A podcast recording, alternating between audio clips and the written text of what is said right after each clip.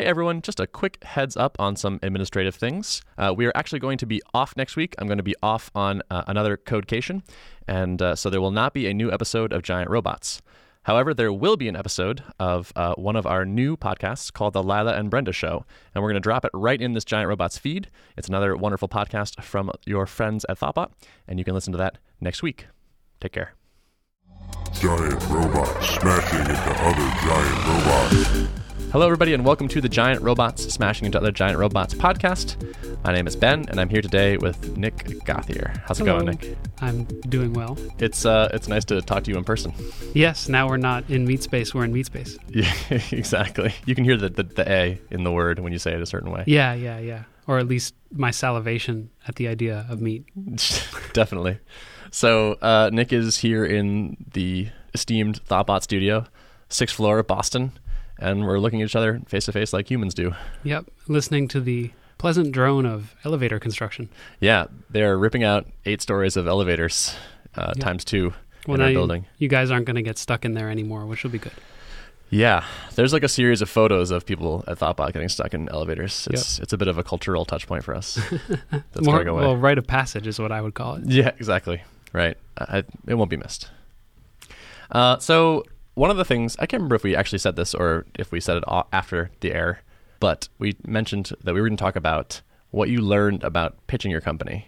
I thought you had a, kind of an interesting insight uh, in how to do this sort of elevator pitch slash follow up. Yeah, and this was really funny because I remember when we recorded the last episode, you started with pitch your company, and then I said something, and and all I said was MeetSpace is video conferencing for distributed teams, and then there was this awkward silence while you were like, okay, yeah, and uh, and and then and then what? You know, Mhm. like your elevator pitch, not your you know s- single stair pitch, um, and it came from uh, the company that I started before this one, which was in sales automation. And um, we don't have to talk about sales automation, but I learned a lot from my co founder who used to be in sales and then uh, worked in marketing after that. And it was the way that he would pitch something, the way that he would sell and describe a product. And until then, I thought that the best way to pitch something would be you have your elevator pitch. You have your, I have 60 seconds to sell this thing hard Mm-hmm. and I'm going to talk, and I have to hit every single point that's going to be uh, possibly interesting to the other person, right? And the other person doesn't say anything. It's like a pitch. You can just you can do a recording. Right? Mm-hmm. And what I learned listening to him pitch it, because we did cold calls to pitch the company, Mm. um, and I could hear him do the cold calls, and he would write the script for uh, our salesperson, is that his pitches were never enough. He would give you a little bit, you know, the same way I say MeetSpace is video conferencing for distributed teams. And then your brain fills up with questions, you know, and it's those questions that actually create the pitch itself. So I don't go and list all of our most popular features Mhm. and or try to guess what you want. I simply leave you with too little and then you're hungry for more or you don't care. And then I didn't waste either of our time, Mm-hmm. right? So I don't know if you want to play along, Yeah, sure. but but you know, if I pitch you and I say MeetSpace is video conferencing for distributed teams, like, you know, what does that make you think? Like where do you go from there? Uh, I'd be like, well, is it like Hangouts, but it is more reliable connection wise or something like that? Yeah, yeah. So uh, it's like Hangouts, except since we don't go through a central server, there isn't that additional audio delay, and the audio is higher quality, right? So now we talked about something that you cared about. Right. You know, I didn't talk about some other feature that maybe you don't care about at all. We talked about exactly what your most important, highest priority question was Mm. about video conferencing. And now I know not only did I answer your question, but I also know more about you. Mm-hmm. Um, and I also tried to answer that pretty quick Mhm. and not say anything else. right. And so instead of trying to push your product down somebody else's throat, I like to have them pull it out of my throat, if that makes any sense. Yeah. So yeah, that was a that was a very valuable lesson I learned in pitching, and it also feels a whole lot less fake. You know, like I okay, pitch mode. You know, recite script. Yep. Um, it's just now we're having a conversation. Uh huh. Yeah, I like that a lot. I, I think that's a really that sounds very valuable, and it also kind of I think works on a psychological principle where if you say a thing and then stop, and are just comfortable with that silence, I feel sort of compelled to then respond in some way. Yeah, and at least we're at least we're talking. At least we're engaged. Right. You know? exactly. But if Yeah. you're bludgeoning me with the pitch, it's kind of like okay, I can just kind of tune out or something. Yeah, and and you can't skim a pitch. You know, you can skim a marketing site, Right. but if you're sort of sitting there like, all right, all right, all right, already, geez, I don't care about all this stuff. You know, Right. Um, so I mean, at least you can also get to know a whole lot faster as Right. well. Totally. That gives you as the pitcher feedback about what people's first questions are. Like you, you can start to build like a histogram in your head of like, wow, everyone seems to say like, you know, this thing. Yeah, or like I don't have an answer to that. You know, Mm-hmm. that's my fault. Should that be a feature or is that a disqualification question? Like, Right. you know, am I not going to serve this customer because they are interested in this thing that I don't do, or should I be doing that? You know, Yep. and then you wouldn't get that from a pitch. You wouldn't get a question that you couldn't answer. You know, from you pitching and then walking away. You Right. know, you wouldn't know why. And I guess the response to a long pitch is either like, all right, I want to buy, or like, cool, thanks. Yeah. Like, how do I respond if you've just talked to me for guess, 60 seconds? Guess which one's more likely. Yeah, right? exactly. Um, Like, cool, yeah, sounds yeah, good. yeah. Good luck. Yep. Whereas a conversation, it kind of it can lead a lot more naturally to that. Yeah, and I, I didn't do any of the cold calling for that company, but I have gone and like pitched products and like worked product booths at conferences, and I can tell you the same thing applies there. If you're like pitching your product to people, uh, you know, on like uh, at a conference running the booth, right, and you got to give a demo or something like that. I helped one of my uh, other teams that I was working on demo their product, and it was the same sort of thing. It's like there's people walking by and. People would literally walk up and go pitch me and then they'd cross their arms and lean back you know just waiting for Oh, the God. wave to hit them there were a good number of people who they just wanted the pamphlet that you had to show their boss that they looked at the products like it was their job to go to this conference and it's Mm. like i don't want to spend time on that person at all you Yeah. know?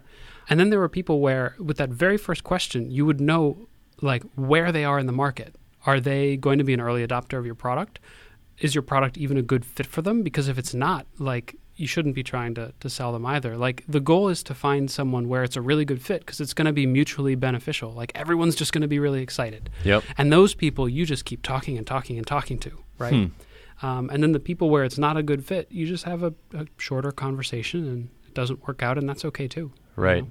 But you've tailored it to the people that, that it's a good fit for. Yeah, and the people that were getting so excited about it, Right. we would just be like, okay, you know what? We've talked a bunch. Let me just show you how it works. And it just transitions seamlessly into doing a demo because at that point they're like really excited to see the demo, as opposed to like waiting every 10 minutes or so, starting another one. Everyone stands around in a circle. Now you're just one on oneing with the one person out of the group that was like super excited. Yeah. You know, much better and more enjoyable use of your time. Yeah. I like the power of silence in that technique. yeah I think that works really well in like negotiation as well. Like Mm-hmm. you're talking about salary, you're like, well, I'm looking for X. And then the hard part is to just shut up and stop. Right, right, yeah, and you and you you want to be like, but you know, I mean, But if- we if I had to go lower, that's may- okay, too. I- uh, yeah, you know, yeah, don't don't ruin it. But like I'm. I'm actually I'm asking for more than I think I'll get because and so there's a little wiggle room. So if that's too Yeah. much, then that's okay too. Yeah, so it's surprising. It's it's surprising, but we we know listening is a really valuable skill. You want to be listening at least as much as you talk, right? But it just doesn't seem like the sort of thing that would apply to sales or negotiations. But I think it absolutely does. And uh, one more place that uh, that just occurred to me that I use this is during talks. A lot of the times I will say, "Let's have some questions," and it takes a lot of discipline to just sit there and wait. Yeah. And most speakers will say, "Does anyone have any questions?" No. No. Okay. good. Yeah. So, No, or, no, no. Or, or even worse, no, no. everyone understands this, right?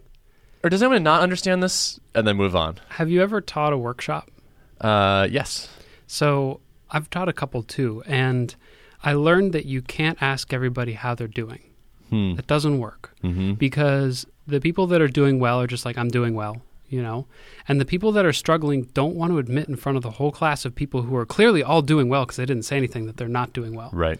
The only way you can really unstick people who are getting stuck at workshops is to go around to everybody's computer and talk to everybody individually and ask them how they're doing constantly. Yeah. So I'd always be working the room or like, you know, looping the room, going by, and you get to know the names of the people that are, you know, going to need some help and you can check in with them. And then you know the, na- you know, you, you know who are the people who are doing just fine. you Right. know? So being able to check with them individually like that is, uh, is really valuable. Yeah. And, and the same thing with talks. Like you got to wait them out. Right. You know, because you're happy to talk. Of course you are. You're in front of everyone. Right. Um, but everybody in the audience is going to need a little bit more of a push to, to ask a question. And there's time dilation. Like there's a difference in time that you experience standing there waiting for questions Mm-hmm. and how people in the audience experience that time. yeah. Because there's something in your brain that's like my job as the speaker is to make make noises for the duration of the talk slot. And if I stand there and and no one's asking a question and I'm not talking, something is wrong. Yeah. And Whereas yeah. the audience goes, "Oh, let me think. Do I have a question? Oh yeah, I was wondering about that thing before. Is it too late? Is anyone else going to ask a question? Should I hold Mm-hmm. off a second? And like that feels like an eternity as a speaker. There's something about it where it's just like it's there's something uncomfortable about it. Yeah, yeah. Well, it's because you're supposed to be the show. You know? yeah, And uh, and you just hit pause. yeah. It- So it is awkward. Exactly. So, but that's when the power of the silence works Mm-hmm. because eventually the audience like occasionally, usually I'll just get a question after a reasonable amount of time, but sometimes the audience like there's nothing. But I'm like, no, I said let's have some questions, and I meant it, and I'm going to stand here in silence. Yeah. Or sometimes if you're like just talking about one topic for a really long time and you're like, hmm, maybe we should move on. You don't really ever move on until you stop talking about that thing, Yeah. you know? Totally. Cool. So I, I like that pitch technique. That's really good. Another thing I wanted to touch on with you is working solo. Yeah, yeah. So I wrote a I wrote a good blog post about at least I think it's good about this um, and about staying motivated, and we'll, we'll link it down below. And uh, a big part of it was routine, Hmm. and it was keeping myself in the expectation that it was like now I'm going to work, and I would always work particular hours. You know, I'd work in a particular pattern. I'd and at the beginning I was going to a co-working space because that helped very much to put my head into a a work mindset, Mm-hmm. and that rhythm helped me a lot because when you have a choice between okay, should I write code now or is this going to be one of those mornings where I watch TV? Hmm, which one am I going to pick? You know, Mhm. like it's like going to the gym where I found I was a lot better going to the gym when I had a schedule than when it was how am I feeling after work, you know? So having that having that set schedule was really helpful. And it certainly helped that my wife works. So we got up at the same time for an alarm for her schedule. We would have breakfast together. She would go to work and I would go to work, Mhm. you know? That certainly helped a lot. Did you think about uh, looking for a co-founder at any point? Not for not for MeetSpace, no. And I think it was because I knew in this particular situation that I could do what I needed to do to get to the MVP by myself. Mm-hmm. I also, at least with MeetSpace, I didn't really want to split it up because every time you split it up, it's kind of like taking funding where you you moved your goal higher up before you're mm. successful, at least in the in the first case, you know. Mm-hmm.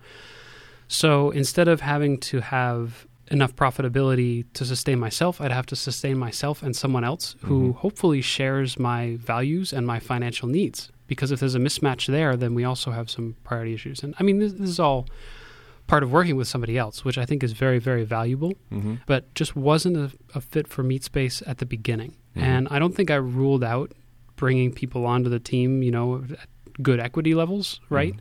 I haven't needed it yet. I've been able to use uh, freelancers and friends and advisors, and that's gotten me this far. But who knows where I'll go from there? Yeah. And the solitude doesn't uh, doesn't bother you. No, I'm. Uh, I think what my wife calls me is a well-adjusted introvert. Mm-hmm. So I'm introverted in the sense that I gain energy and focus from being alone, from being in the quiet, or from having a close relationship with a small number of people. Mm-hmm. And so being at home is like the most energizing situation for me to do work. Like Mm. that's actually where I really feel calm and I feel focused. Mm-hmm. Um, so being in a co-working space even takes away from that. It makes me feel like I'm at work, like I should be working the whole time. But at home, I really think about what I should be doing. You hmm. know what I should be focusing on. Whereas at a co-working space, I feel like I better be typing this whole time. you know, and then being at a big office with a lot of other people can be pretty draining. Like there have been times, you know, I mean, the dreaded open office plan, being seated near salespeople, right? That stuff has uh, has always taken a toll on me. Yeah. Um, really tires you out to have that noise, that distraction level, or at least I should say it tires me out as an introverted person. Yeah. Hmm. I wish I were more productive at home. Like I enjoy the simplicity and like the I don't have to go anywhere and all my stuff is right here and like I can do I don't know I, there's no there's no overhead to it, but I just am not as effective from from home for some reason. Yeah, so I would say I don't work as as many hours when I'm Mm. working from home. but I still think I'm just as effective because, and I guess this is coming from the same things we were talking about before with the sales pitch. Instead of pushing the work out of you, like you let it get pulled out of you by it needing to be done, if that makes sense. So I think about this, I think back to high school and summer vacation, where at the beginning of summer vacation, you're like, oh my gosh, finally I can do all this stuff that I wasn't able to do while I was at school. I'm going to play video games until my face melts off. Like it's going to be awesome, right? By the end of summer vacation, you're like, I miss my friends. I don't want to play video games all day. You know, I want to go back and, and go back to school and see everybody. Mm-hmm. And the same thing kind of happens with working from home. Like you start working from home and you're like, oh man, I can just half today, I'm just going to play video games, you know? Mm-hmm. But after a little while, it's just like, I don't want to do this every day. Right. Like now I really want to work. And then the work that you do when you really want to work is your best work. So I don't work as much, but the work that I do is exactly what needs to be done, and I'm excited about it. And having that feeling, I think, trumps working more hours Totally. um, or working all the time. Yeah, you mentioned you said something to me earlier, which is that you're, you're like, I'm not working a full week right now. Like you don't have a set full time normal schedule working on MeetSpace, even though this is your baby and you're trying to get it off the ground and it's your income source of income. Yeah. You're not just like cranking on it 60 hours a week. Yeah, I was I was cranking on it in March, April, and May because in March I built the alpha, in April I built the beta, and in May it was like bug smash season pretty Mhm. much. June, July, August, and September has been more of like it's been a much slower pace and it's been different goals. The goal has been talking to people, making sure I'm building the right thing, writing a lot of blog posts and focusing on my metrics. I mean, a big thing about August was coming up with the pricing, you know? And sometimes you're just waiting for survey results, you know, or you're waiting to hear back from a bunch of customer touches that week, Mhm. right? And why do something that has minimal return? Because your time isn't free, you know? When you work on something, you're it's at least going to tire you out a bit to work on something. But if I'm relaxing instead, when something comes up that I really need to work on, I'm fresh and I'm ready for it Hmm. you know?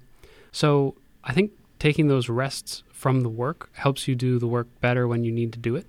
Sort of like a capacity management thing. Maybe shares some theories with like working out, taking like rest days, you know, when you're working out to be able to, you know, lift more weight the next time, right? Or run further. Mm-hmm. I like that a lot. Leaving some in the tank each time.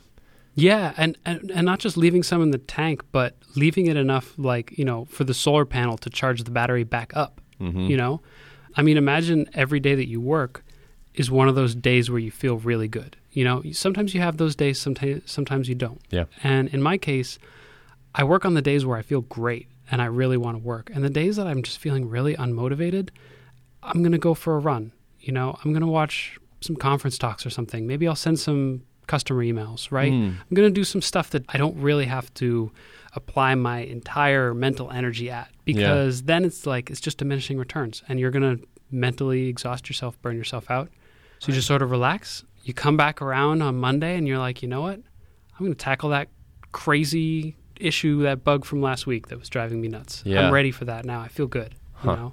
That makes perfect sense to me, and it it sounds like me in that Hmm. there are certain times where I have the inspiration and I'm like and I'm just going fast and hard, and other times where I don't. And I think part of my challenge over the next whatever, like my, my one of my current things is coming to peace with that. Is just accepting that there are off days and maybe even off weeks where it's like the next step isn't clear and I'm figuring it out or I'm kind of waiting to for something to come back that will help me make this decision and it's okay to have those downtimes too because I tend to get I feel guilt on those Yeah, some of those right? downtimes where it's like Yeah. I could put in more I know I could do more hours of like doing stuff and so I, f- I feel bad usually Well, the there's two things that I think about that help me with that. The first one is I just remember the times I've burned out.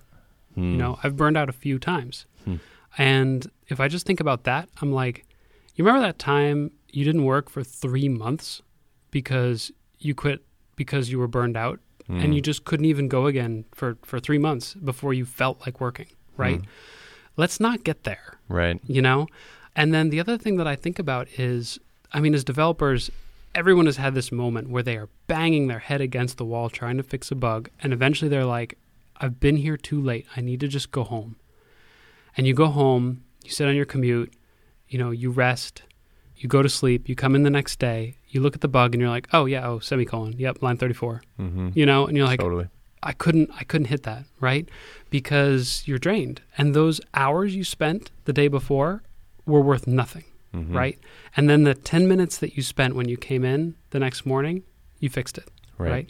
So if you keep yourself really well rested and mentally ready to attack anything, the times that something needs to be attacked, you just do an amazing job and you feel great, you Hmm. know.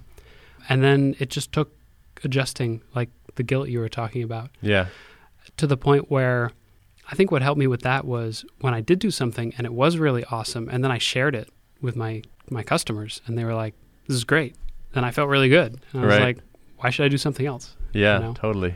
Um, but yeah, sometimes I just hang out and I pet my cats and I watch YouTube videos. Yeah. You know, I like that a lot because I I tend to, to bounce between extremes at times.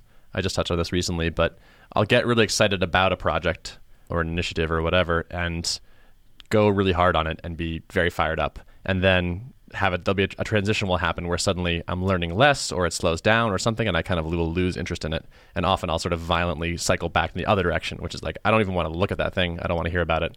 It's I, I, it makes me sick. do you run? I don't. Okay, I'm going to talk about running anyways. Okay.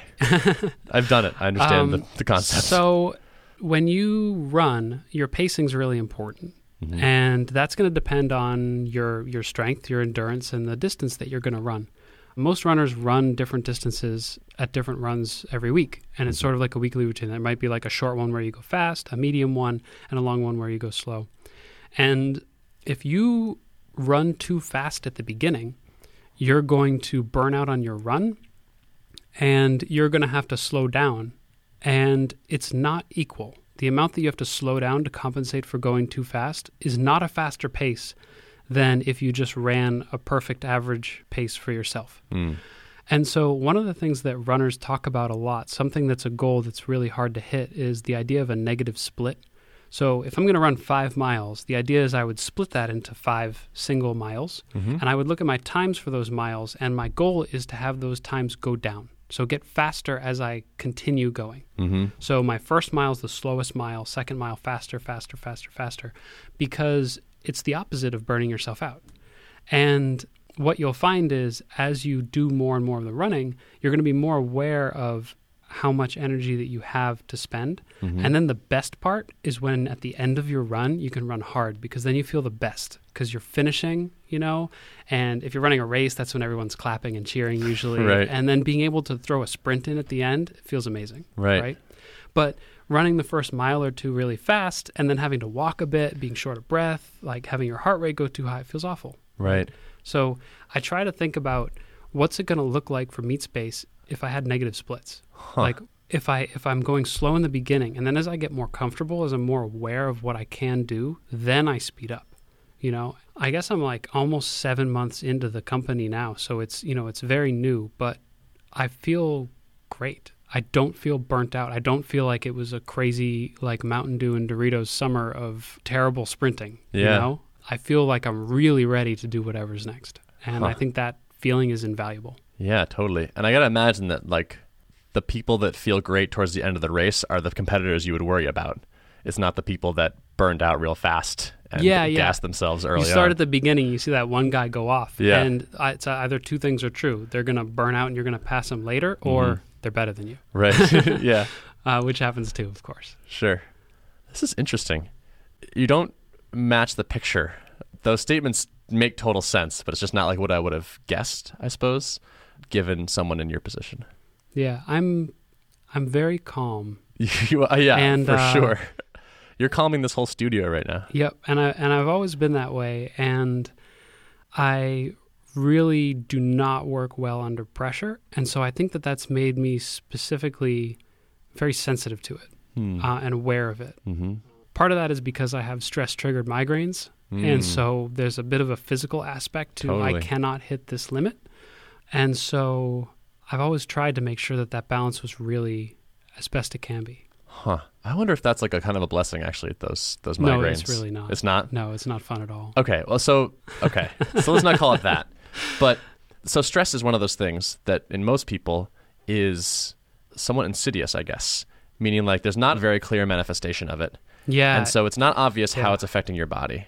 yeah, definitely a boiling a frog scenario. Yeah, but it like it does terrible things to you. Like it causes weight gain, it causes heart problems, it causes all kinds of downstream effects that are not like that, that build up over years. And so it doesn't sound great that you get migraines, but like your body gives you fat you have faster feedback loops, I guess. Yeah, yeah, I guess so. And they're very, very not fun. And Yeah. so it is a pretty good deterrent. Yeah, I've heard this technique for dealing with arguing as a couple, Hmm. which is okay. If you're gonna have an argument, you can only have arguments in the bathroom, and one of you has to be in the bathtub naked. and a, it's kind of hard to have a serious argument when one of you is just like laying there naked, but also like it's a pain. It's annoying to stop what you're doing and go over there and like set up this scenario. and so like apparently like the this is pure anecdote, but you know this couple tried this and you know it just quickly became a thing where they would kind of like start to argue, like the argument would start to escalate, and they would both just kind of like look over at the bathroom and be like, "Do we really want to go do that that stupid bathroom thing?" I'd be like, no. All right, Yeah, Can we just resolve this now? Yes. Adding a cost to it. Yeah, Yeah. exactly. A clear, immediate cost, Mhm. as opposed to like the long term builds up over time cost. Yeah. And it's harder to come back. Like, the more stress you get, the further on you get into it, the, the more time it takes to recover. The same thing with the running. Like, your average pace is lower the longer you build up a bigger amount of, uh, of stress. You know, you're going Mhm. to pay for it more. You know, Hmm. there's interest on it, I guess, is, is a way to think about it. Yeah, this is good. This feels like uh, work therapy. Yeah.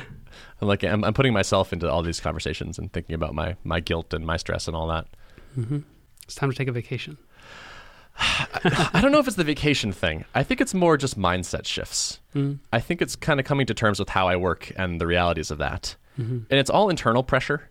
Like this is not pressure from other people, like colleagues or anything like that. It's just me. And so if I can just convince myself of these things being true and like a good way to do them, then I think it'll all be okay. Yeah. I don't know what it is, but vacation does not reset me for some reason. That's not what works for me personally. It can depend a lot on what kind of vacations you Yeah, go on. If sure. you go on an adventure vacation, then you probably added stress Yeah. to your life. That's probably part of If it. If you go on a do nothing vacation, um, or you know a staycation, those Yeah. are always really good. yeah. The trick is like, have you ever really felt completely rested? You know, have you ever felt like you know what? I literally cannot rest anymore to the point that I'm getting really bored and I have to do something. Yeah. You totally. know, like when was the last time you really felt like that? Um, I took a sabbatical. Uh, to, So it took you a while to get there. It took me a while. More time than you'd put for a vacation. Uh, yes. The first, yeah, because I mean, it's it's a week to sort of just get adjusted to the idea of like not getting up and going somewhere. Yeah. So it was it was probably you know a few weeks in or maybe a month in where it was like, okay, there's there's no more sleeping or relaxing that I want to do right now. Right. I'm done. Yeah. Now I want to work again. Yeah. Right? Yeah. I try to hit that feeling every like week or two or three or at least every month. Get to the point where it's like, okay, you know what? I really want to do some work now. You Mhm. know. Huh. It reminds me also of, of times that I've gone on diets. Hmm. And one time there was this time I was really thinking like, when was the last time I was legit super hungry? Like re- like I really need some food. And I realized I've been eating at the same times every day because it was time to eat. But a lot of the times I wasn't even that hungry. It was just like time to eat, Yeah. you know? So it's the same sort of thing. Like you really get to the point where you're hungry and then you eat and it's like, yeah. you know?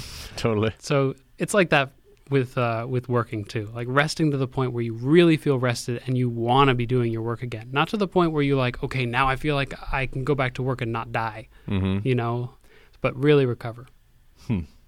I like that mentality a lot for someone that's going to be working on a business for a long time because I feel like that's the that's the hard part is showing up again and again and again and again and like outlasting.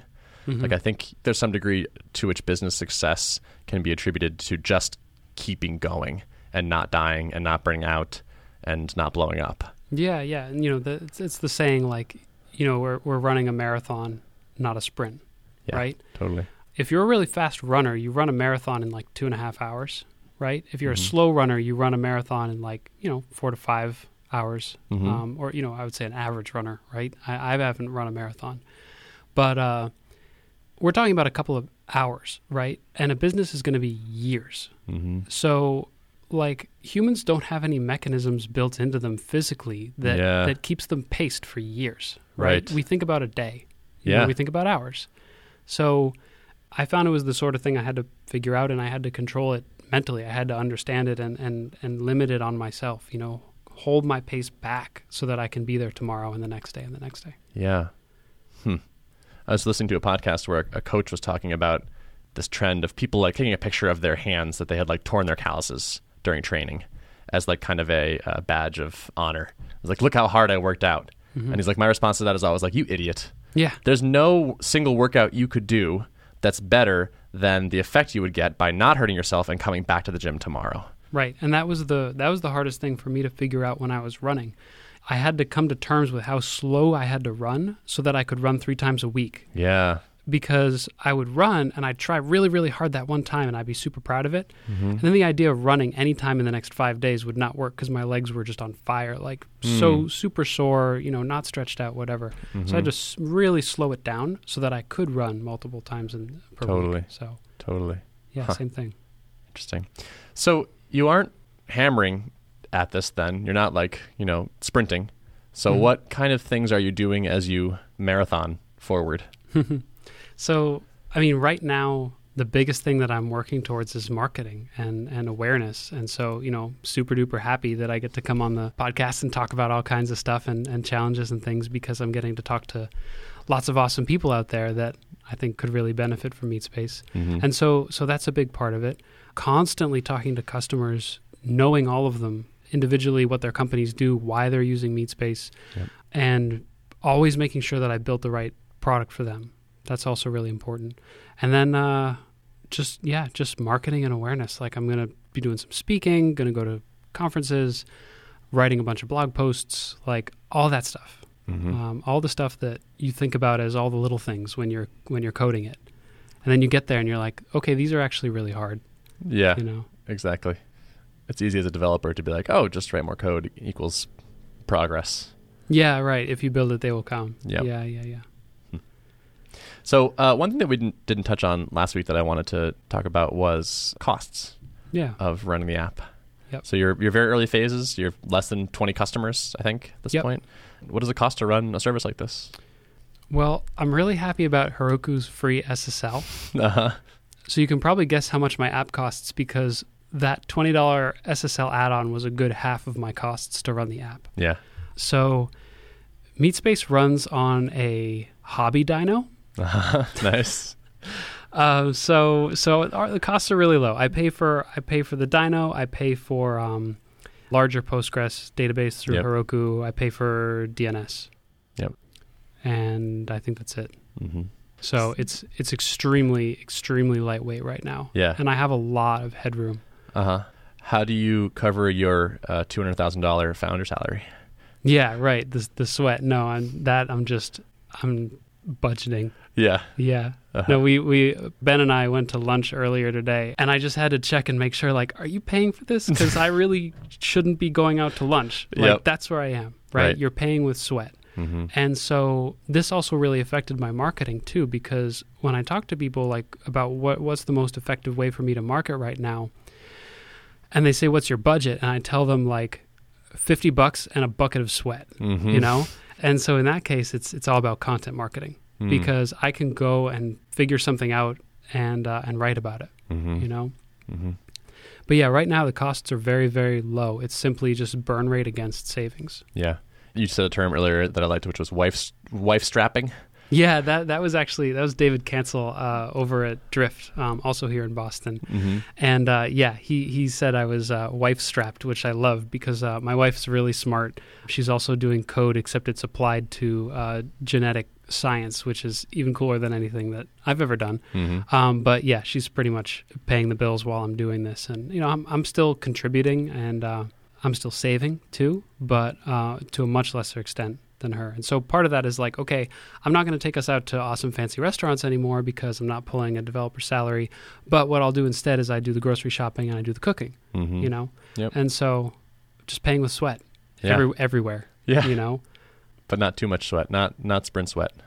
No, no, no, no. And uh, and cooking's fun, anyways. I love true. I love to cook. It is. So now it's really funny because when I was a developer, like we get home, it's like, oh, what do you want for dinner? Oh, I don't know, something fast. It's already like six thirty. I'm kind of burnt out. I, I don't know. I guess like some mac and cheese, and we'll throw some broccoli in it.